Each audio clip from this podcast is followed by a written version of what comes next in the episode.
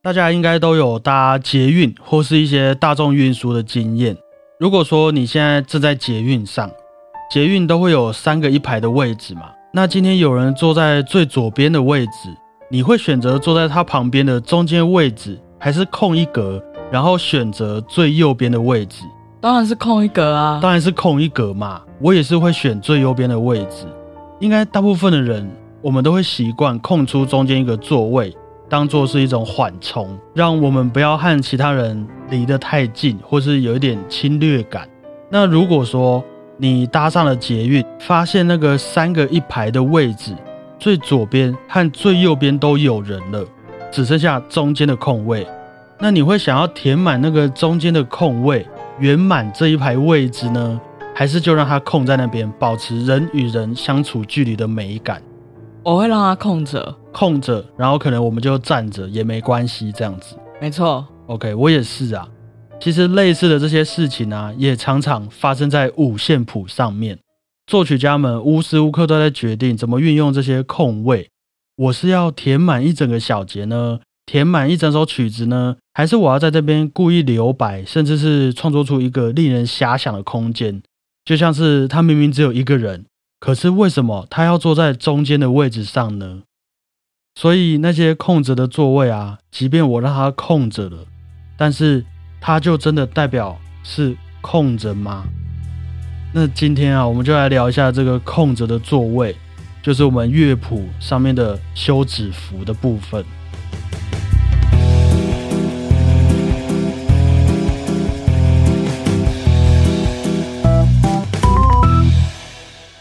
大家好，我是小胖 Blue Tom。大家好，我是果鹏。小时候我们在学音乐的时候，音乐老师都会和我们说。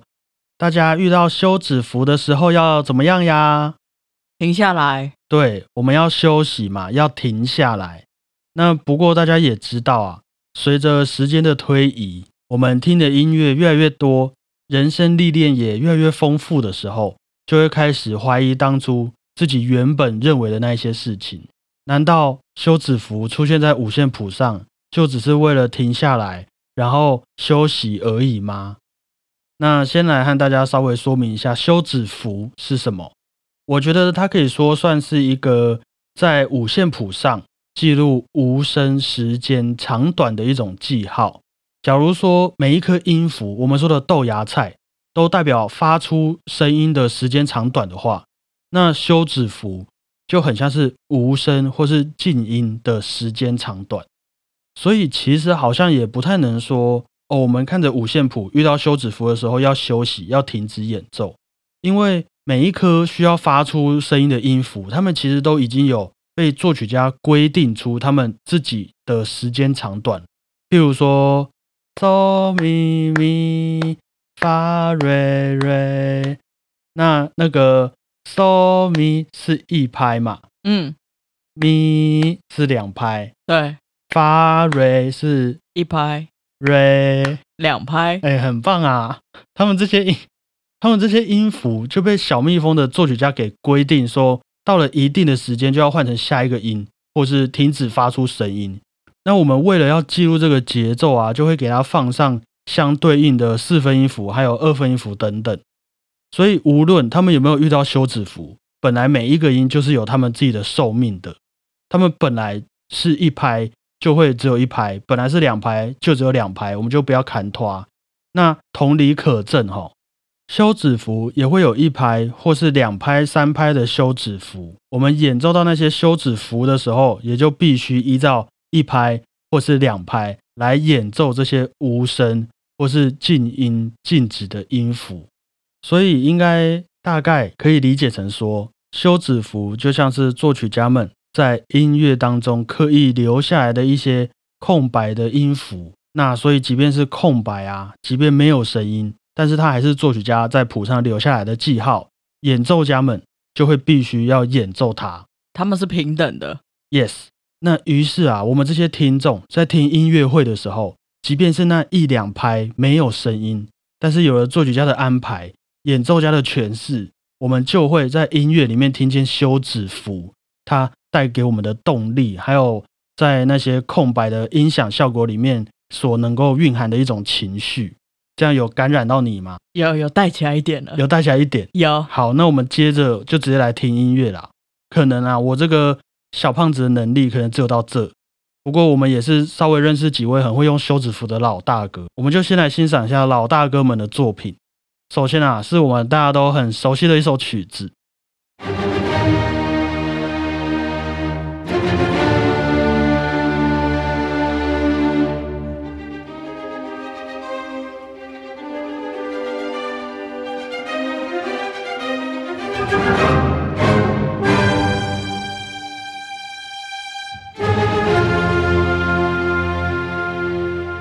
这一首作品的名字是什么呢？命运交响曲，没有错啊，贝多芬的第五号命运交响曲。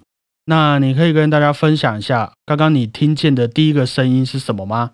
呃，so 嗦嗦嗦咪的那个嗦嘛。对，不过其实哈，贝多芬命运交响曲的第一个音啊，谱上的第一个音是一个半拍的八分休止符。哦，也就是说，命运交响曲的第一个声音其实是没有声音。我试着解释看看，贝多芬很特别的，在命运交响曲的第一个音使用了八分休止符。原本它是一个二四拍的曲子，一二一二一二，可是它的第一拍变成了休止符。那原本是第一拍的那个重拍啊，那个第一拍稳定节奏的声音已经嗯没有办法发出声音了。于是，在那一个小节里面，剩下的音符嗖嗖嗖，就只能不停的流动到下一个小节，寻找到下一个有重拍的音符咪，所以就会变成我们理解的嗯嗖嗖嗖咪的一种方向性。有，而且有一种 的的感觉。没有错，这个休止符就是呃的那个那个的那个休止符。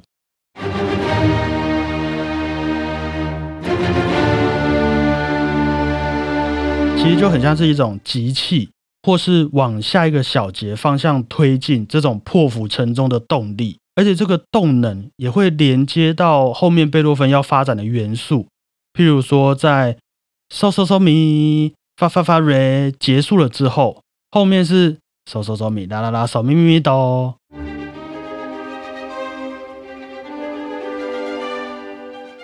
这三段小小的动机啊，嗦嗦嗦咪跟啦啦啦嗦，还有咪咪咪哆，其实它们也不是连在一起的，不是嗦嗦嗦咪啦啦啦嗦咪咪咪哆。我记得是第二小提琴先嗯嗦嗦嗦咪，然后接着中提琴嗯啦啦啦嗦，最后才是第一小提琴的嗯咪咪咪哆。所以是像三个人这样噔噔噔噔噔噔噔这样吗？没有错啊。哇，于是就连成了这整个充满动力，然后目的性又很强大的你刚刚说的那个嗯嗦嗦嗦咪啦啦啦嗦咪咪哆，哇，好紧凑哦，有很紧张的感觉，很紧张。然后这个音乐动机啊，在这样子贯穿整首贝多芬的命运交响曲，所以就像什么命运迎面而来，你也无法阻挡的那一种感觉。天哪，好命运哦！那它这个整首的起点啊，就是刚刚一开头的那一个八分休止符，它的重要程度，应该大家也可以理解，就可能说有点像是我们打喷嚏哈啾，如果我们没有那个哈，就跟这个一样严重啊。你要怎么啾就没有那个力道，可是你只要有了那个哈，不管你是要哈啾，或是啾，或是啾，你都能比平常更果断，然后也更有说服力。所以就是一定要那个。你在嗦嗦嗦咪，我都流汗了。我在网络上有看到一些老师会把休止符分成放在音乐的开头、乐句的中间，还有结尾，来当做三种不同的形态啦。那我们这次也以这个参考点下去做功课，像是刚刚的命运交响曲，它就是把休止符放在乐曲的一开头的一个非常厉害的例子。那接下来就是在乐曲中间的休止符，对我来说啦，就好像我们平常说话的断句，或是说话会换气的地方。那如果用得好，我们在讲话的时候也会比较生动，因为你也适时留了空间给大家酝酿情绪了。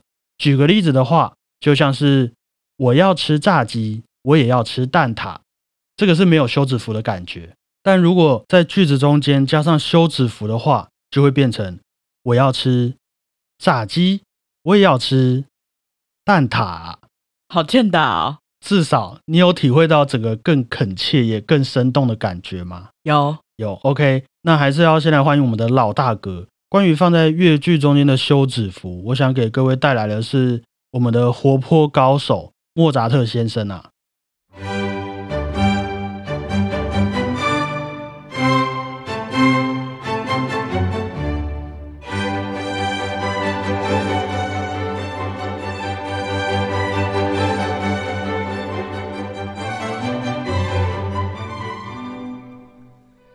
大家非常熟悉的这首 K 五二五，莫扎特的 G 小调第十三号小夜曲，So Re So Re So Re So Si Re，它就是把休止符放在音跟音的中间。那看似啊，因为那些休止符，我们的音乐变成了好几段，So 跟 Re So，还有 Re So Re So Si Re。不过我也觉得，也因为中间有了那些休止符，才会让这三句话成为一种堆叠。那前面的那些音符也会像是一种补充说明，我们后面的答案或是一个呼应，也才会比较有说服力。我假设一下，今天是一个很开心的情况，好，很好，我非常的开心，跟好，很好，我非常的开心。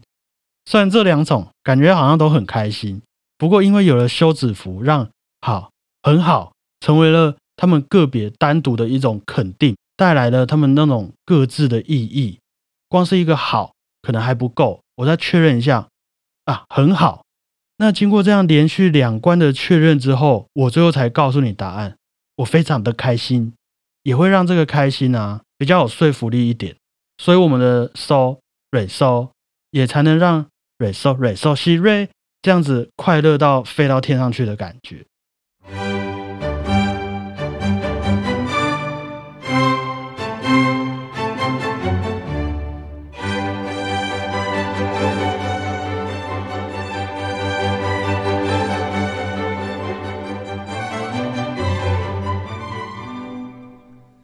那听到这边，我们应该可以稍微体会说，把休止符放在音乐开头，放在乐曲中间，就好像和我们在说话时候的吸气、顿点，或是某些动作的提前准备姿势很像。那如果是这样说的话，休止符摆在一部作品的结尾会是什么样子？叹气，叹气吗？欲言又止，欲言又止。哎呦，你是很有 sense，不错。我前几天。写这次的脚本写到这边的时候，我也很纳闷啊。虽然我们都可以体会你刚刚说的感觉，可是哪有人会在一首歌曲的最后面放休止符？哎，正常来说，那些音乐作品通常到了最后一个小节都是很饱满的吧？就不管说哦，我今天写个开心的曲子，噔噔，或是难过的，噔噔，啊，这都是很完整的一个小节嘛。对我们这些听音乐的人来说，也算是好。我讲完了一个故事，然后。把这本书合起来的一个感觉，那哪有人会那么敏感，在一首音乐作品的最后面放上休止符啊？我就想要说，别的音乐家我不确定，不过一定有一位音乐家会这样做。他的曲子的最后面呢，一定会有一些休止符，就像你说的，有口难言，或是哎叹气、叹息啊，这些溢于言表的情感等等，是那一位吗？你要猜一下吗？五个字。哦，不是，我这次选的只有两个字，我刚刚还是数了一下。肖邦啊，没有错啊。那么浪漫的事情，我们就一定要问肖邦嘛。于是我就找到了这一首肖邦的第十七号夜曲。这首肖邦的第十七号夜曲啊，它的结尾就是三大拍的休止符的休息、休息、休息，曲子才结束。那我们就从快要结束的片段来听听看。音乐的结尾放上休止符是什么样的感觉？好了。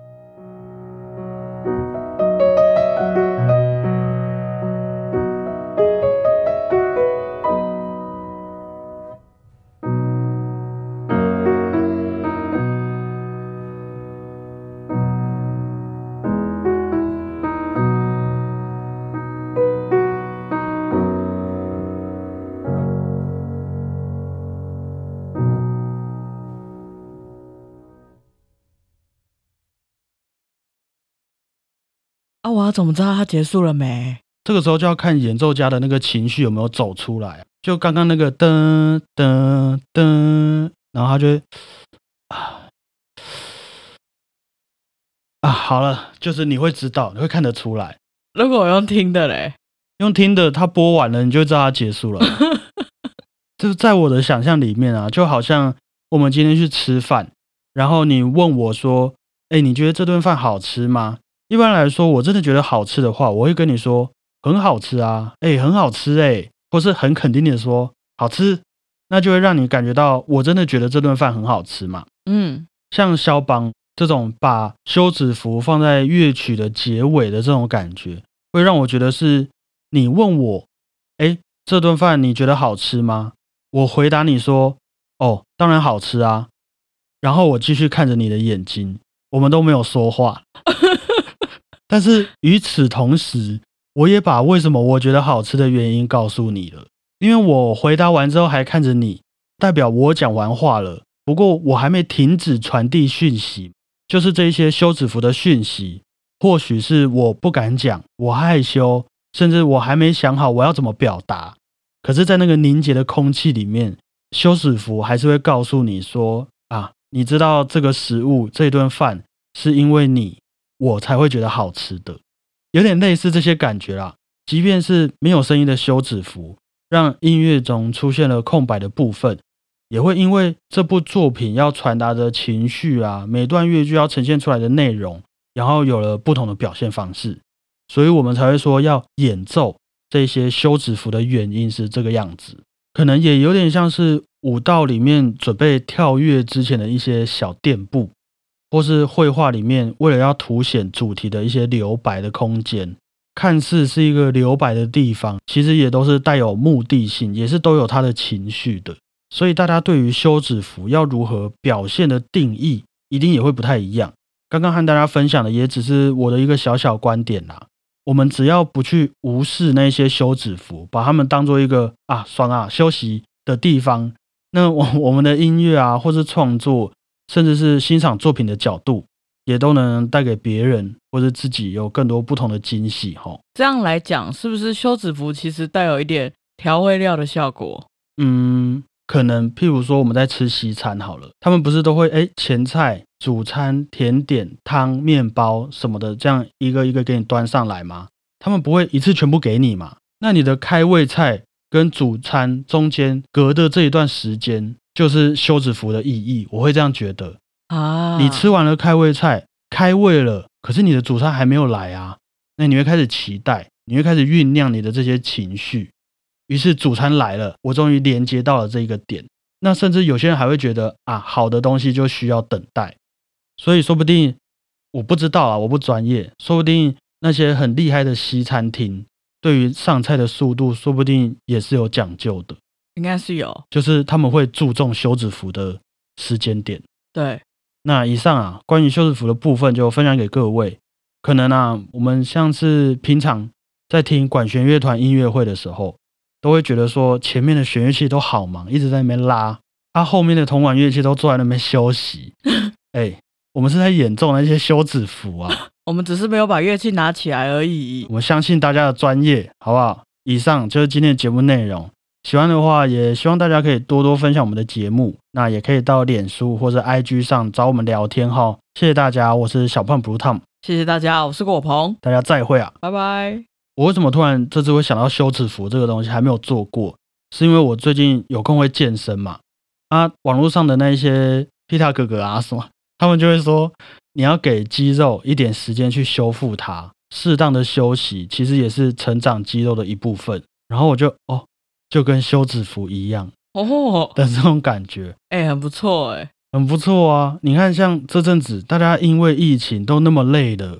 上班上课的心情都那么复杂了，还是会点开小胖春秋是为了什么？难道他们只是单纯的想要耍废吗？我觉得就没有那么简单呐。任何啊，只要是有目的性，然后也经过组织整理之后的休闲娱乐，就像是健身，就像是休止符，就像是西餐厅的间隔时间，那它就会变成在我们的长远计划当中是一个非常必须的存在，重要的螺丝钉。所以，为了要给大家带来更好玩的节目内容，我觉得我们这礼拜天呐，休息没有啊。